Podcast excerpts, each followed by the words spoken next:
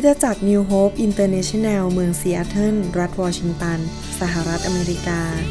มีความยินดีต้อนรับท่าน เราเชื่อว่าคำสอนของอาจารย์วรุณเลาหาประสิทธิ์ จะเป็นที่หนุนใจและเปลี่ยนแปลงชีวิตของท่าน ขอองค์พระวิญญาณบริสุทธิ์ตรัสกับท่านผ่านการสอนนี้ เราเชื่อว่าท่านจะได้รับพระพรจากพระเจ้า ท่านสามารถทำสำเนาคำสอน เพื่อแจกจ่ายแก่มิตรสหายได้ หากมิได้เพื่อประโยชน์เชิงการค้า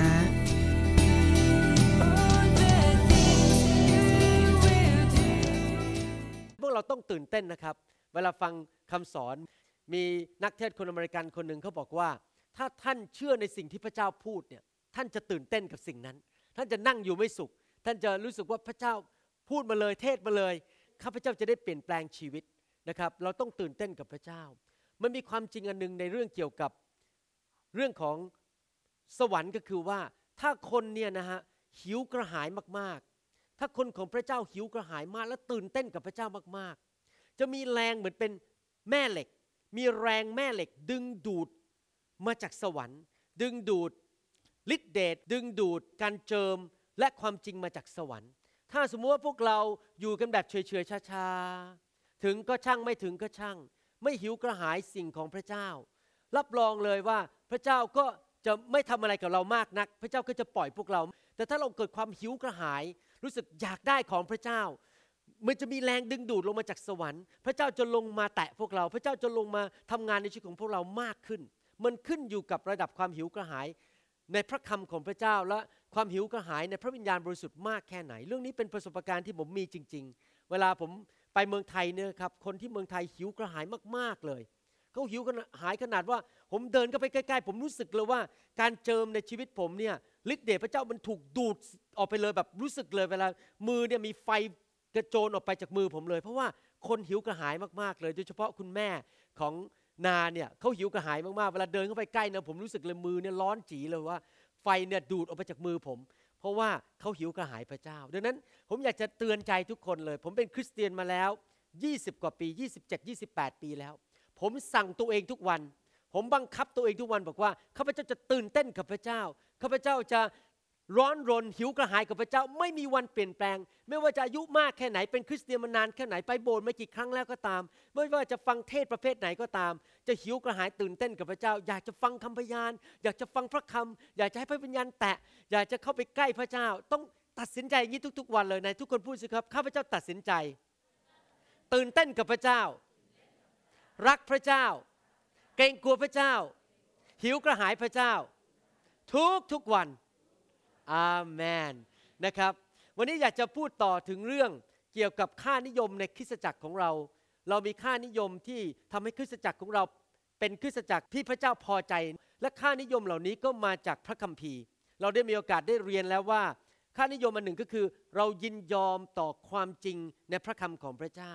ค่านิยมที่สองก็คือว่า เรายินยอมต่อพระวิญญาณบริสุทธิ์ พระวิญญาณของพระเจ้าเป็นจริง ไม่ใช่เป็นแค่นามธรรม พระองค์เป็นบุคคล พระองค์เป็น person เป็นบุคคลจริง ๆ และพระองค์ก็ทำงานในชีวิตของพวกเรา เมื่อคืนวันศุกร์เรามีการประชุมฟื้นฟู แล้วก็มีผู้เชื่อใหม่คนหนึ่งเพื่อรับเชื่อพระเจ้าได้เดือนเดียว เขามาโบสถ์ของเรา แล้วก็มาประชุม ปรากฏว่าพอผมวางมือเท่านั้นเอง ไฟของพระเจ้าก็ออกไปแตะเขาเขาก็ล้มลงไป แล้วเขาก็เริ่มเมาในพระวิญญาณเขาไม่เคยมีประสบการณ์มาก่อนเขาเมาอยู่บนพื้นเป็นเวลาหนึ่งชั่วโมงเต็ม เมื่อเช้านี้เขามาบอกเขาก็มาเป็นพยานบอกเขารู้สึกว่าพระเจ้าชำระล้างชีวิตของเขาไปหมด สมัยก่อนเป็นคนรู้สึกขี้ลำคาญคน บอกหลังจากเมื่อคืนวันศุกร์เดี๋ยวนี้ รักคนไปหมด เลิกลำคาญคนไปหมดแล้ว แล้วก็ตื่นเต้นมากเมื่อเช้าเลยเลยมาโบสถ์อีกยอม ไม่ไปทำงานวันอาทิตย์เพื่อจะมาโบสถ์เห็นไหมครับว่าพระวิญญาณเป็นจริง แล้วเมื่อพระวิญญาณมาแตะ ชีวิตของเราและทำงานในชีวิตของเรา เราจะไม่เป็นเหมือนเดิมอีกต่อไป ผมเชื่อว่าในยุคสุดท้ายนี้ เราต้องการพระวิญญาณมากกว่าทุกยุคเลย เราต้องการฤทธิ์เดชของพระวิญญาณบริสุทธิ์ และเป็นหน้าที่ของเราทุกคน เป็นความรับผิดชอบของเราทุกคนที่จะต้องยินยอมต่องานของพระวิญญาณของพระเจ้า พระเจ้าเป็นเหมือนสุภาพบุรุษ พระเจ้าไม่เคยบังคับใคร พระเจ้าไม่เคยเอามือ ต่อยประตูแล้วก็ทะลุเข้ามาในบ้านคนแล้วบอกว่า ฉันจะมาอยู่ที่นี่ และฉันจะทำงานของฉัน พระเจ้าเป็นเหมือนสุภาพบุรุษ แล้วเราจะต้องยินยอมพระเจ้าเอง ผมอยากจะหนุนใจพี่น้องคริสเตียนไทย และคริสเตียนลาวในยุคสุดท้ายนี้ว่า ให้เรานั้นเป็นคนประเภทที่ยินยอมพระเจ้า ยินยอมพระวิญญาณบริสุทธิ์จริง ๆ ให้พระวิญญาณบริสุทธิ์ทำงานในชีวิตของเรา และเชื่อไหมครับ พระเจ้าของเราดีเลิศประเสริฐจริง ๆ พระเจ้าของเรามีแผนการที่ดีที่สุดสำหรับชีวิตของเรา ถ้าเรายินยอม พระวิญญาณ สิ่งดีจะเกิดขึ้นกับชีวิตของเรา ที่ผมว่าสิ่งดีผมไม่ได้บอกว่าเราเดินอยู่บนกุหลาบนะครับแล้วไม่มีปัญหาอะไรทั้งนั้น เราอาจจะประสบปัญหา เราอาจจะประสบความผิดหวัง แต่ในที่สุดพระวิญญาณของพระเจ้าจะนำเราไปสิ่งที่ดีที่สุดสำหรับชีวิตของเราจริง ๆ เพราะพระเจ้ารักเรา ยุคสุดท้ายเป็นยุคที่ผีมารซาตานจะทำงานหนักมากๆ มันพยายามจะทำลายมนุษย์ มันมาฆ่ามาลักและทำลายเสีย แล้วมันก็จะใช้ฤทธิเดชทุกอย่าง ที่จะนำให้คริสเตียนหลงหายทำให้คริสเตียนนั้นกลายเป็นคนศาสนา เป็นคนที่ไม่รักกันและกัน ทะเลาะกันตีกัน แล้วก็มีปัญหาในโบสถ์มีผู้เดียวเท่านั้นที่จะช่วยคริสเตียนให้สามารถหลุดพ้นจากงานของผีมารซาตานได้ ก็คือพระวิญญาณของพระเจ้าในพระนามของพระเยซู ดังนั้นเองทุกคริสตจักรที่ผมกำลังนำอยู่นั้น ผม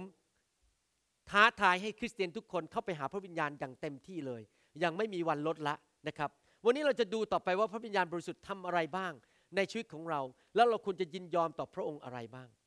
ประการที่สี่ที่ผมอยากจะพูดถึงต่อจากคราวที่แล้วก็คือว่า พระวิญญาณบริสุทธิ์เป็นผู้ที่ให้สติปัญญากับพวกเรา ในผู้สิครับสติปัญญา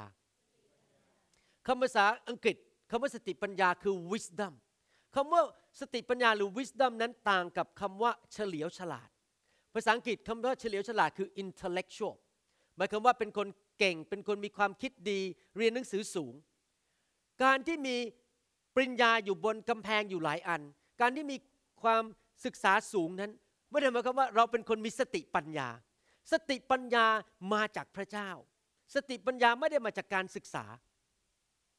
wisdom comes from God wisdom หมายความว่ายังไง หมายความว่าการที่พระเจ้าให้เราสามารถเห็นสิ่งต่างๆ รอบข้างเราได้อย่างชัดเจน และทำให้เราเข้าใจสถานการณ์รอบข้างเรา แล้วเราสามารถตัดสินใจที่จะคบใครพูดอะไรกับเขาอย่างไร หรือว่าจะไปสถานที่ไหน ตัดสินใจอย่างไรในชีวิตทุกๆวัน คนมีการศึกษาสูงอาจจะทำผิดพลาดได้ และตัดสินใจผิด คนเก่งคนฉลาดอาจจะตัดสินใจผิด และในที่สุดแล้วชีวิตก็ล้มเหลว แต่คริสเตียนที่มีพระวิญญาณบริสุทธิ์และเกรงกลัวพระเจ้านั้น จะมีสติปัญญาของพระเจ้า ว่าตัดสินใจจะทำอะไร พูดกับใครอย่างไร ไม่ควรจะพูดอย่างไร ไม่ควรจะทำอะไร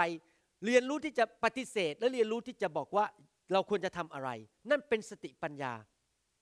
ท่านไม่จำเป็นต้องมีการศึกษาถึงเป็นปัญญาเอกที่จะมีสติปัญญาจากพระเจ้า แต่สติปัญญานั้นมาจากพระเจ้า ผมมีประสบการณ์เรื่องนี้จริง ๆ ตั้งแต่เป็นคริสเตียนใหม่ๆเลย เพราะเป็นคนที่เกรงกลัวพระเจ้ามาก ไม่อยากทำให้พระเจ้าเสียพระทยัย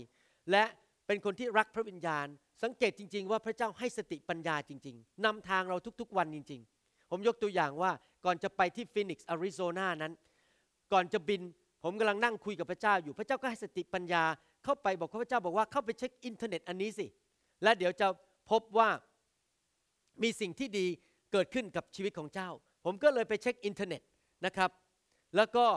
พบว่ามีการประชุมเกิดขึ้นที่อาริโซนานะครับ เป็นการประชุมซึ่ง ทำให้ผมไปและได้รับพระวิญญาณที่นั่น เห็นไหมครับพระเจ้าเป็นผู้ที่ให้สติปัญญาว่าควรจะเช็คอินเทอร์เน็ตเมื่อนาทีไหน เช็คไปที่เมื่อไหร่ และเป็นผลประโยชน์กับผมเองทั้งที่ผมไม่รู้เรื่องเลย พระเจ้าให้สติปัญญากับชีวิตของพวกเราจริง ๆ ดังนั้นผมอยากจะหนุนใจและให้ข้อความในพระคัมภีร์ ถ้าท่านศึกษาพระคัมภีร์นะครับ คริสเตียนทุกคนหรือคนที่เชื่อพระเจ้าทุกคนในพระคัมภีร์นั้น ที่มีสติปัญญาอย่างชัดเจน จนกระทั่งคนชมเชยนั้น เป็นคนที่เกรงกลัวพระเจ้า ในทุกคนพูดสิครับเกรงกลัวพระเจ้า และมีพระวิญญาณบริสุทธิ์ เช่น คนหนึ่งในพระคัมภีร์คือโยเซฟ โยเซฟเป็นคนที่เกรงกลัวพระเจ้ามาก ๆ เลย ไม่ยอมทำผิดบาปต่อพระเจ้า พระคัมภีร์บอกว่าฟาโรห์ตัดกับบรรดาข้าราชการว่า เราจะหาคนที่มีพระวิญญาณของพระเจ้าอยู่ในตัวเหมือนคนนี้ได้หรือ ฟาโรห์จึงตรัสกับโยเซฟว่า เพราะพระเจ้าได้ทรงสำแดงเรื่องนี้ทั้งสิ้นแก่ท่าน จะหาผู้ใดที่มีความคิดดี และมีปัญญาเหมือนท่านก็หาไม่ได้ ทั้งประเทศอียิปต์มีโยเซฟเท่านั้นที่มีพระวิญญาณของพระเจ้า และโยเซฟมีสติปัญญาจากพระเจ้า สามารถแก้ปัญหาความยากจน การกันดานอาหารในประเทศอียิปต์ได้ในยุคนั้นทำให้ประเทศอียิปต์ผ่านพ้นการกันดานอาหารไปได้ ท่านเชื่อไหมว่า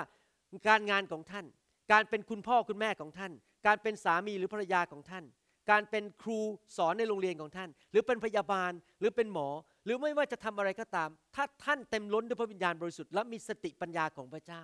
ท่านจะอยู่เหนือเพื่อนร่วมงานทุกคนในที่ทำงาน ท่านจะเป็นหนึ่ง ท่านจะเป็นหัวไม่เป็นหาง และจนกระทั่งเจ้านายในที่ทำงานบอกว่าโหหาคนอย่างนี้ยากจริง ๆ คนนี้มีสติปัญญาแบบนี้หายากมากจริง ๆ ใครอยากจะทำงานในที่ทำงานแล้วเป็นอย่างนั้นบ้าง คนที่อยู่รอบข้างบอกว่า โอ้โห คนนี้มีสติปัญญาอย่างอัศจรรย์ไม่ว่าจะเจอปัญหาอะไรแก้ได้หมดเลย พระเจ้าให้สติปัญญาจริง ๆ อีกคนหนึ่งในพระคัมภีร์ที่พูดถึงคือโจชัว โจชัวในหนังสือเฉลยธรรมบัญญัติบทที่ 34ข้อ9บอกว่าโยชูวาบุตรนูนก็ประกอบด้วยสติปัญญา เพราะโมเสสได้เอามือของท่านวางบนเขา ดังนั้นประชาชนอิสราเอลจึงเชื่อฟังเขา เห็นไหมครับว่ามีการวางมือ ผู้นำวางมือเอาพระวิญญาณใส่เข้าไปใน โยชูวา โยชูวาก็รับพระวิญญาณของพระเจ้า โดยผ่านการวางมือ ผมเชื่อเรื่องการวางมือ และผมเชื่อว่ามีการถ่ายทอดพระวิญญาณโดยการวางมือ ดังนั้นคริสตจักรของเราจึงมีการวางมือ หลายคนเข้ามาคริสตจักรของเราแล้วเขาก็บอกว่าทำไมคุณหมอวรุณวางมือเยอะจังเลยในโบสถ์นี้เดี๋ยวก็วางมือเดี๋ยวก็วางมือ ถ้าผมมีของดีแล้วไม่แบ่งปันให้พี่น้อง ผมก็เห็นแก่ตัวจริงไหมครับ ถ้าผมมีของประทาน แล้วผมไม่ให้ของประทานแก่ท่าน ผมก็ขโมยพระพรของจากชีวิตของท่านเนื่อเมื่อผมมีของประทานในการวางมือและถ่ายทอดพระวิญญาณ ผมก็ต้องทำเยอะๆ เพราะว่าผมรักลูกแกะ อยากให้ลูกแกะได้ผลประโยชน์เยอะๆนะครับดังนั้นเองมีการถ่ายทอดพระวิญญาณทำให้เกิดสติปัญญาขึ้นมา โยชูวามีพระวิญญาณ และมีสติปัญญาอย่างอัศจรรย์ใครอยากจะได้รับการวางมือและมีสติปัญญางั้นบ้าง ได้รับพระวิญญาณบริสุทธิ์อาเมน ดูผู้ชายคนหนึ่งในพระคัมภีร์ชื่อดานีเอล ในหนังสือดาเนีเอลบทที่ 5 พูดถึงผู้ชายคนหนึ่งชื่อว่าดาเนีเอล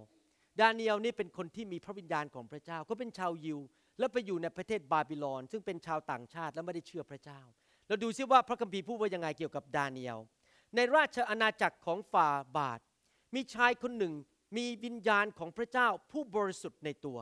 ในครั้งรัชกาลของพระชนก ความสว่างความเข้าใจและปัญญาเหมือนปัญญาของพระ ได้มีประจำอยู่ที่ผู้ชายคนนี้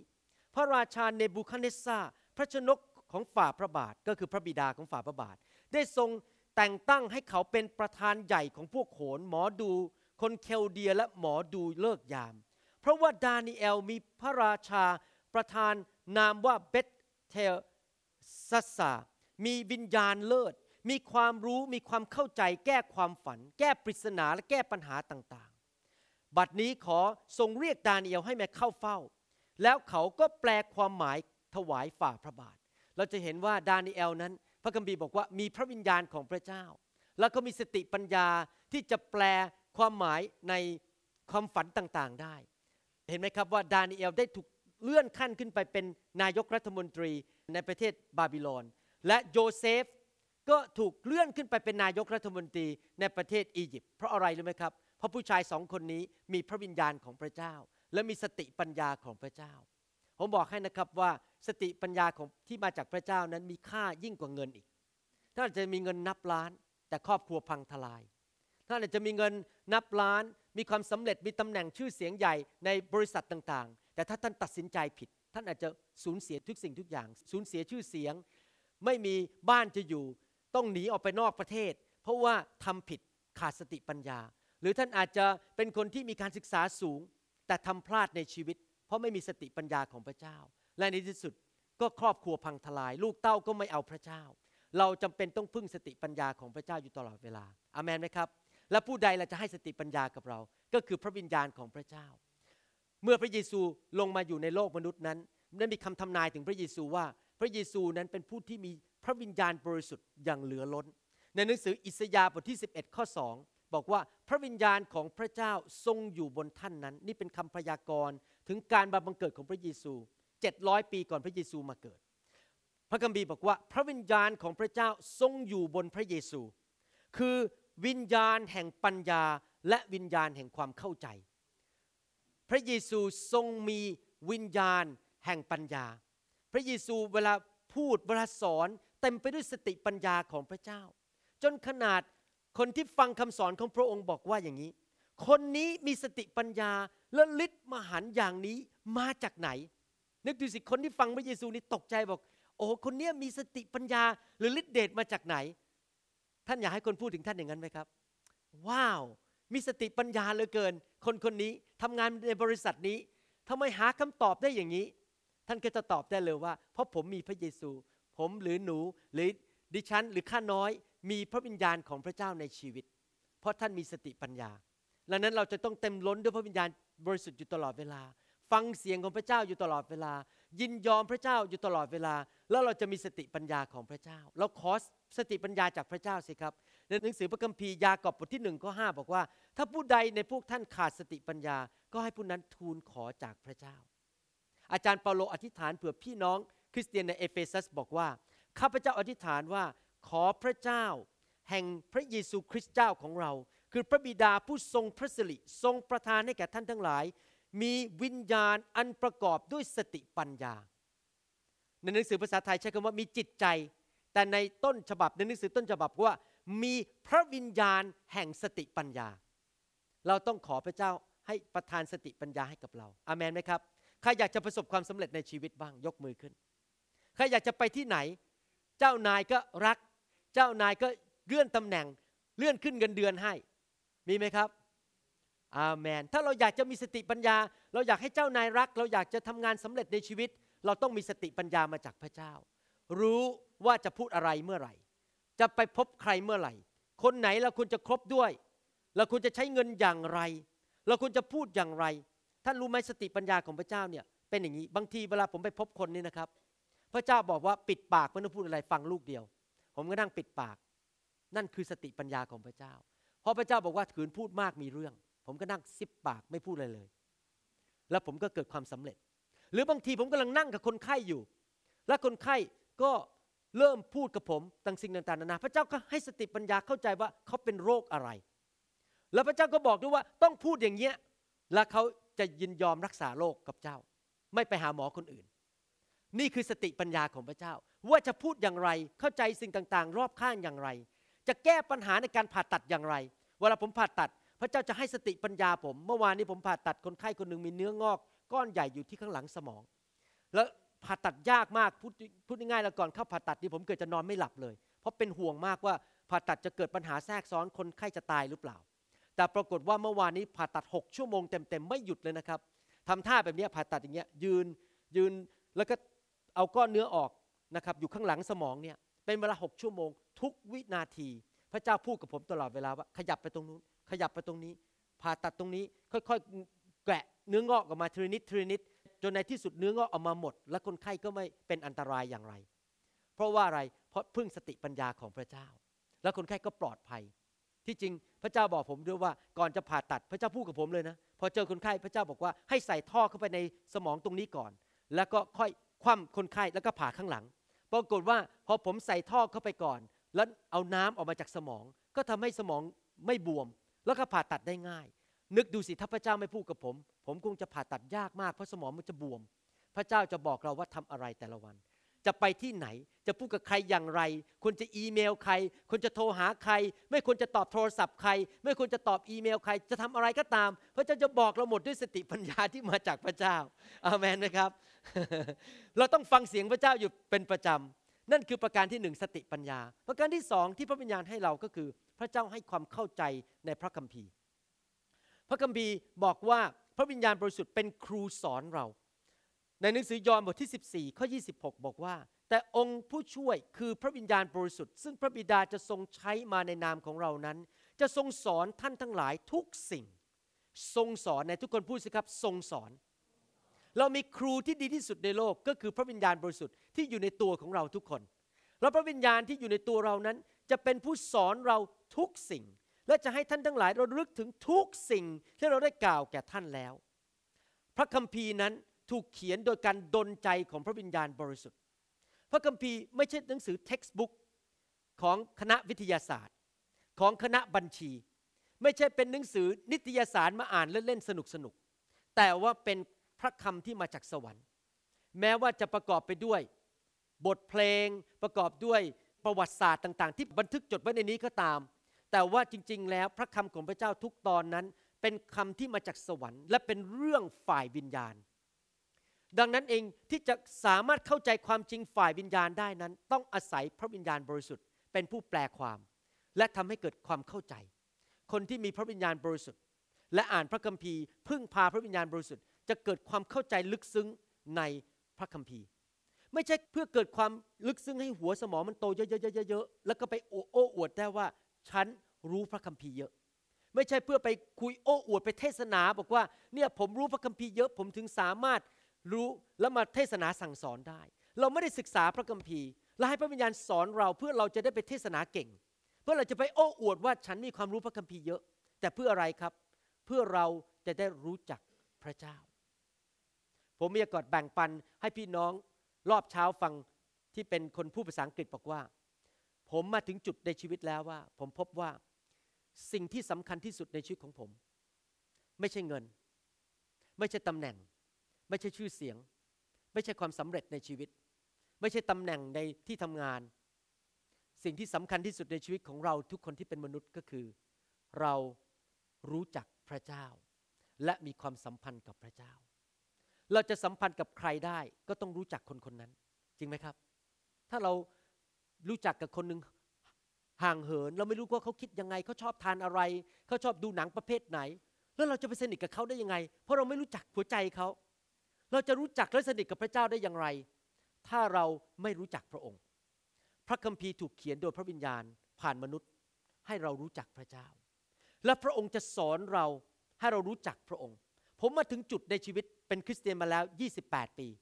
ผมมาถึงจุดในชีวิตแล้วว่า สิ่งที่สำคัญที่สุดในชีวิตของเรา ก็คือเรารู้จักพระองค์คำว่ารู้จักนี้ไม่ได้หมายความว่า โอ้ผมรู้ว่าคนคนนั้นน่ะ ชื่อนายมนูนนามสกุลจำชีวิต ผมรู้ว่าเขาอยู่ที่เมืองไทยอยู่ที่บางรัก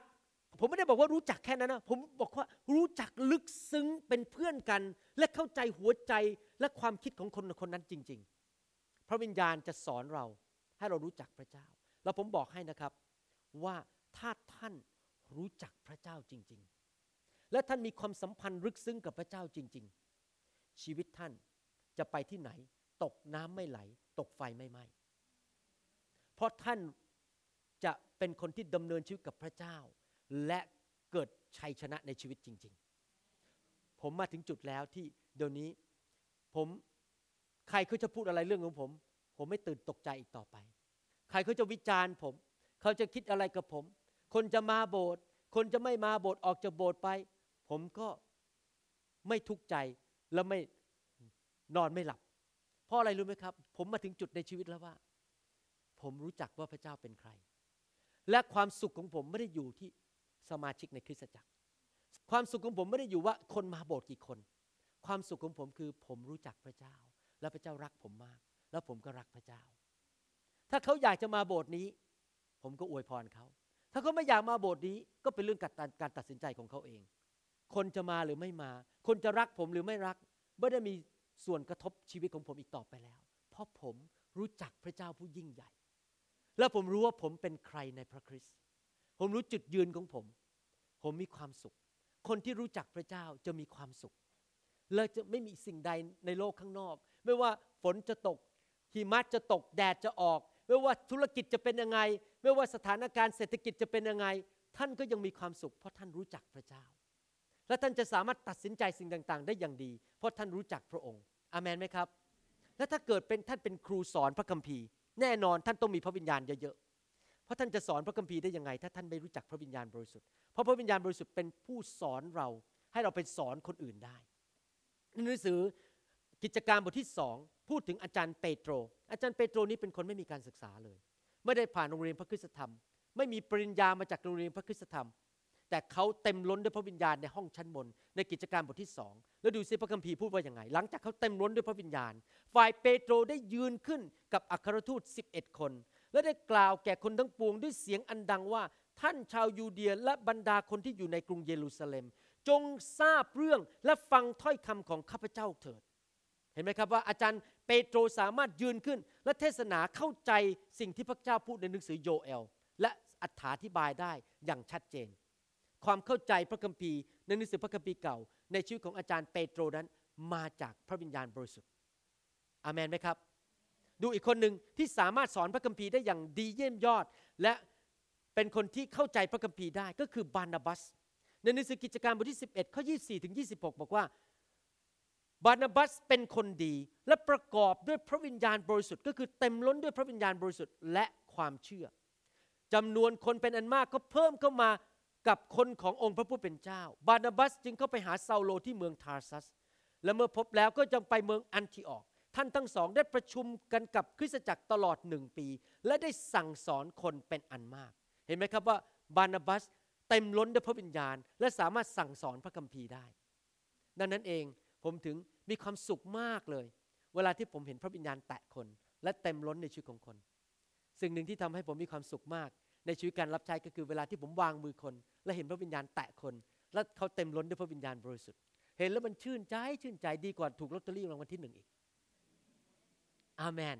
จริง ๆ เมื่อคืนวันศุกร์พอผมเห็นพระวิญญาณแตะคนหรือเมื่อเช้าเนี่ยผมวางมือคนหลายคน เห็นพระวิญญาณแตะคนเหล่านี้ โอ้โหผมมีความสุขจริง ๆ เลย เพราะผมรู้ว่า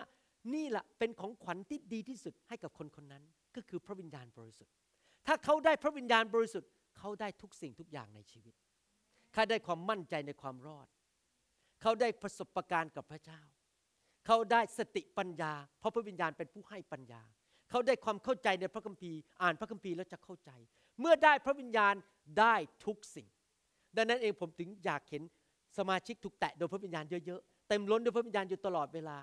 ตั้งแต่ผมเต็มล้นด้วยพระวิญญาณนี่ครับ พระวิญญาณควบคุมแม้แต่เรื่องการกิน การนอน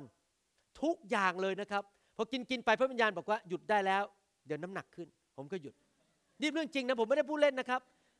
พระเจ้าบอกผมเลยบอกว่า พระเจ้าบอกว่าให้ไปเดินในโรงพยาบาลเดินเดินเยอะๆหน่อยจะได้ออกกำลังกายพระวิญญาณจะควบคุมแม้แต่การเดิน การกิน การนอนทุกอย่าง การตัดสินใจ การพูดจา เวลาโทรศัพท์คุยกับคนพระวิญญาณก็จะบอกว่าจะคุยอย่างไร เกิดความเข้าใจอ่านพระคัมภีร์ก็รู้สึกมันเหมือนกับความจริงมันกระโดดออกมาจากพระคัมภีร์ เข้าใจพระคัมภีร์ลึกซึ้ง สิ่งที่เป็น เรียกว่ามิส t ต r y หรือความล้ำลึกของพระเจ้า ความล้ำลึกของพระเจ้านี่พระเจ้าสำแดงเหมือนกับเปิดไฟในห้องนอนมืดๆเนี่ยมันปึ้งขึ้นมาแบบเห็นเลยว่าพระเจ้ากำลังพูดอะไรพอเกิดความเข้าใจก็เกิดสติปัญญา และทำให้ชีวิตมีชัยชนะได้อามันไหมครับ ดังนั้นเองเราถึงจะต้องพึ่งพระวิญญาณของพระเจ้า ประการที่สามในวันนี้ที่ผมอยากพูดถึง ก็คือว่าพระวิญญาณบริสุทธิ์สามารถทำให้เราพูดภาษาแปลกๆหรือพูดภาษาสวรรค์ได้ ที่เมื่อกี้มีคนเป็นพยานให้ฟัง การพูดภาษาแปลกๆนั้น เป็นของขวัญสำหรับคริสเตียนทุกคน ไม่ใช่คนบางคน เมื่อพระเยซูก่อนที่พระเยซูจะเสด็จขึ้นสวรรค์นั้น พระเยซูสั่งสาวกว่าเจ้าต้องไปรับการเต็มล้นของพระวิญญาณบริสุทธิ์ในกรุงเยรูซาเล็ม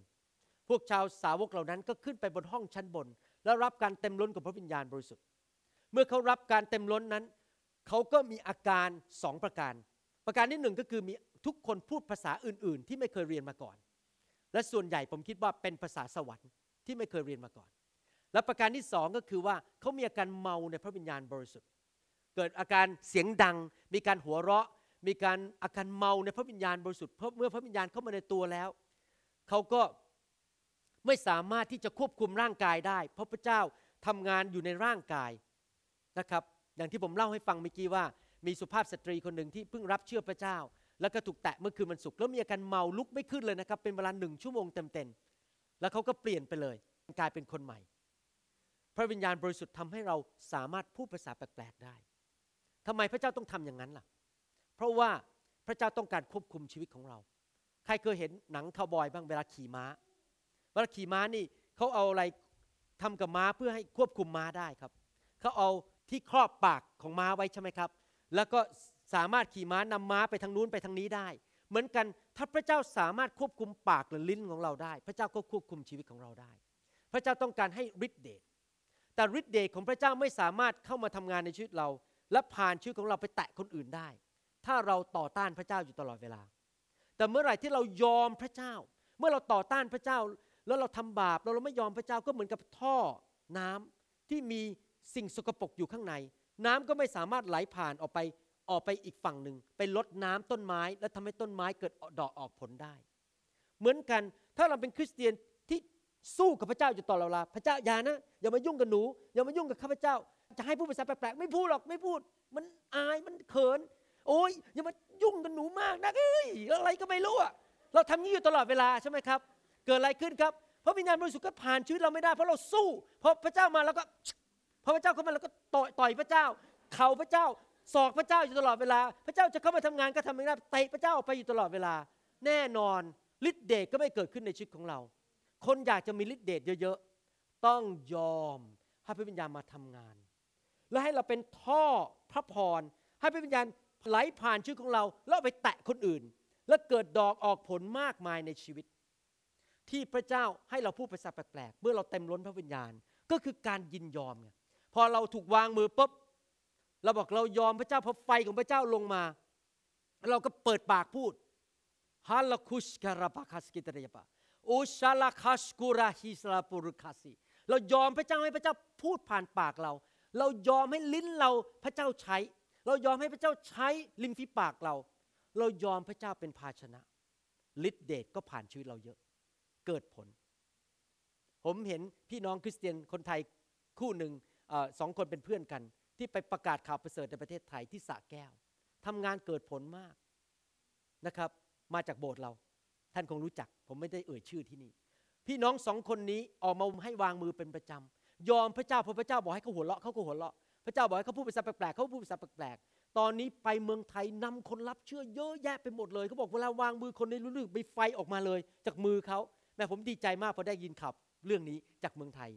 ราะผมเชื่อว่าพระเจ้าอยากจะให้คนเยอะแยะเลยเต็มเมืองไทยไปหมดออกไปประกาศข่าวประเสริฐทำงานแล้วคนมารับเชื่อพระเจ้ามากมายเกิดผล เพราะว่าเขายอมพระเจ้าในทุกคนพูดสิครับยอม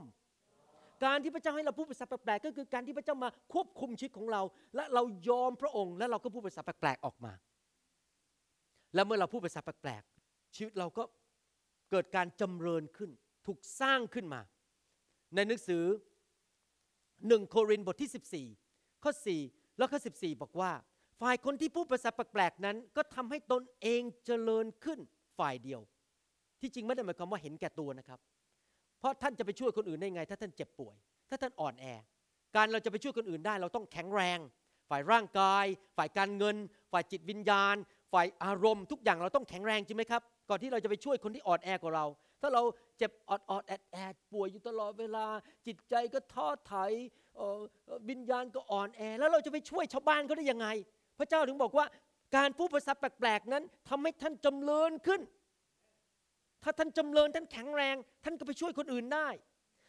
อาจารย์เปาโลบอกว่า ถ้าข้าพเจ้าอธิษฐานเป็นภาษาแปลกๆใจของข้าพเจ้าอธิษฐานก็จริง แต่ความคิดก็ไม่เป็นประโยชน์หมายความว่ายังไง การอธิษฐานเป็นภาษาแปลกๆนั้น มาโดยตรงระหว่างวิญญาณเรากับพระวิญญาณของพระเจ้าอยู่ข้างใน พูดผ่านปากออกมา โดยไม่ผ่านสมอง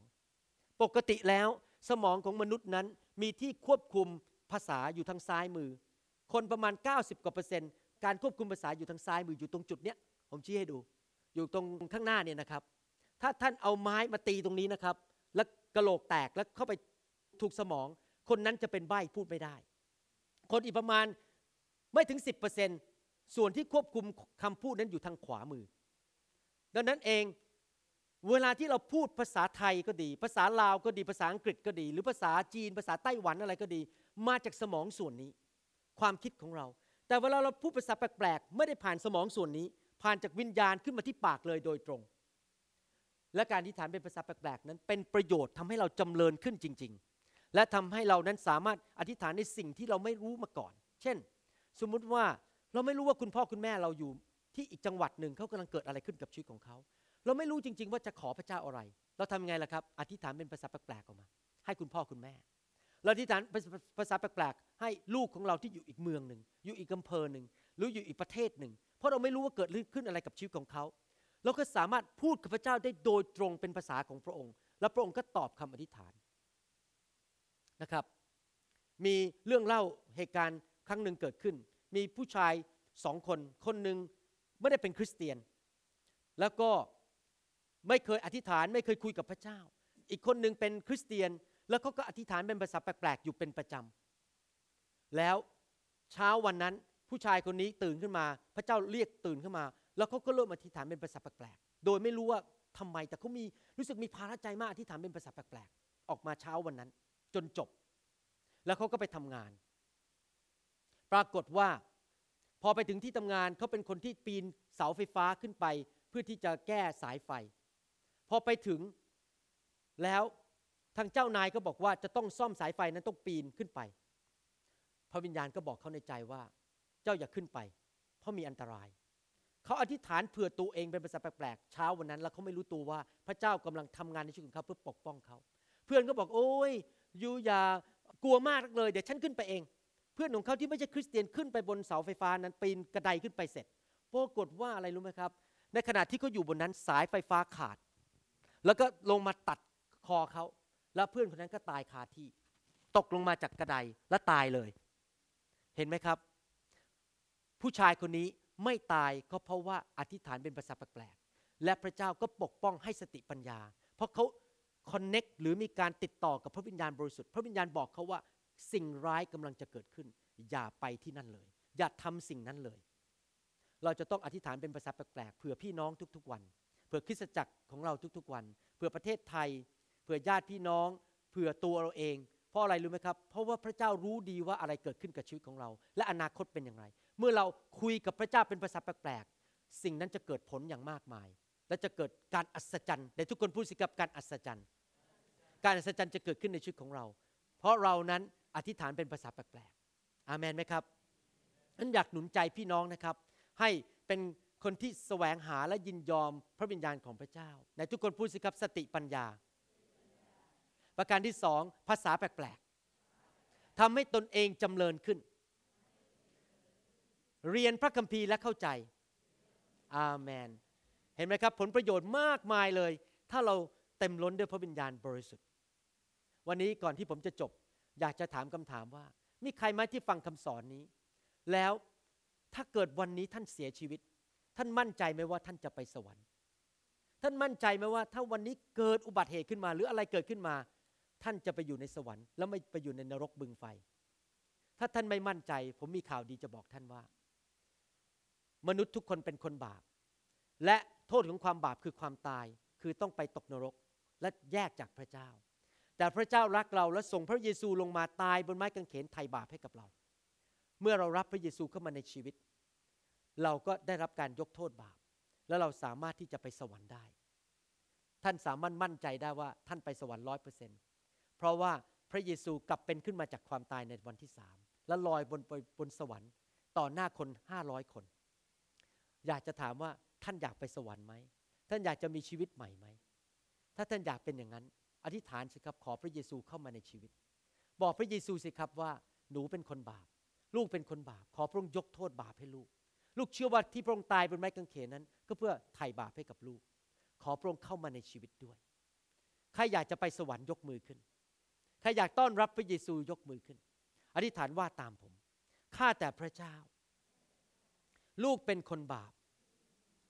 ลูกกลับใจจากความบาปวันนี้ ลูกอยากกลับบ้านมาหาพระองค์ พระองค์สร้างลูกขึ้นมา พระองค์เป็นพระเจ้าผู้ทรงสร้างโลกและจักรวาล วันนี้ลูกกลับมาหาพระองค์แล้ว ขออัญเชิญพระเยซูเข้ามาในชีวิตลูกณบัดนี้ ขอพระองค์เจ้าเมตตายกโทษบาปให้กับลูก ขอพระเจ้าเมตตาประทานฤทธิเดช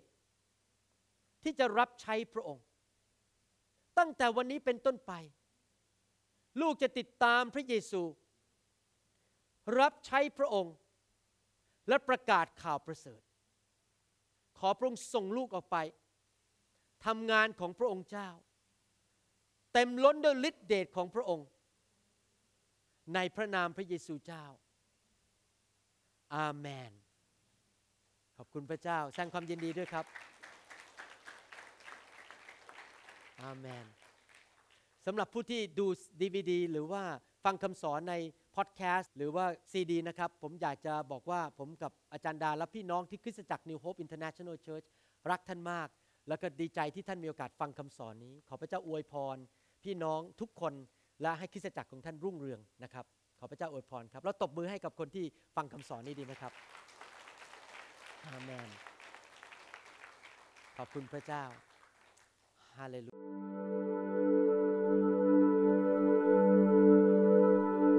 เราหวังเป็นอย่างยิ่งว่าคำสอนนี้จะเป็นพระพรต่อชีวิตส่วนตัวและงานรับใช้ของท่าน หากท่านต้องการข้อมูลเพิ่มเติมเกี่ยวกับคิดจักรของเรา หรือขอข้อมูลเกี่ยวกับคำสอนในชุดอื่นๆ กรุณาติดต่อเราได้ที่ หมายเลขโทรศัพท์ 206 275 1042 หรือที่เว็บไซต์ www.newhopeinternationalchurch.org หรือเขียนจดหมายมายัง New Hope International Church 9170 South East 64 Street Mercer Island Washington 98040 USA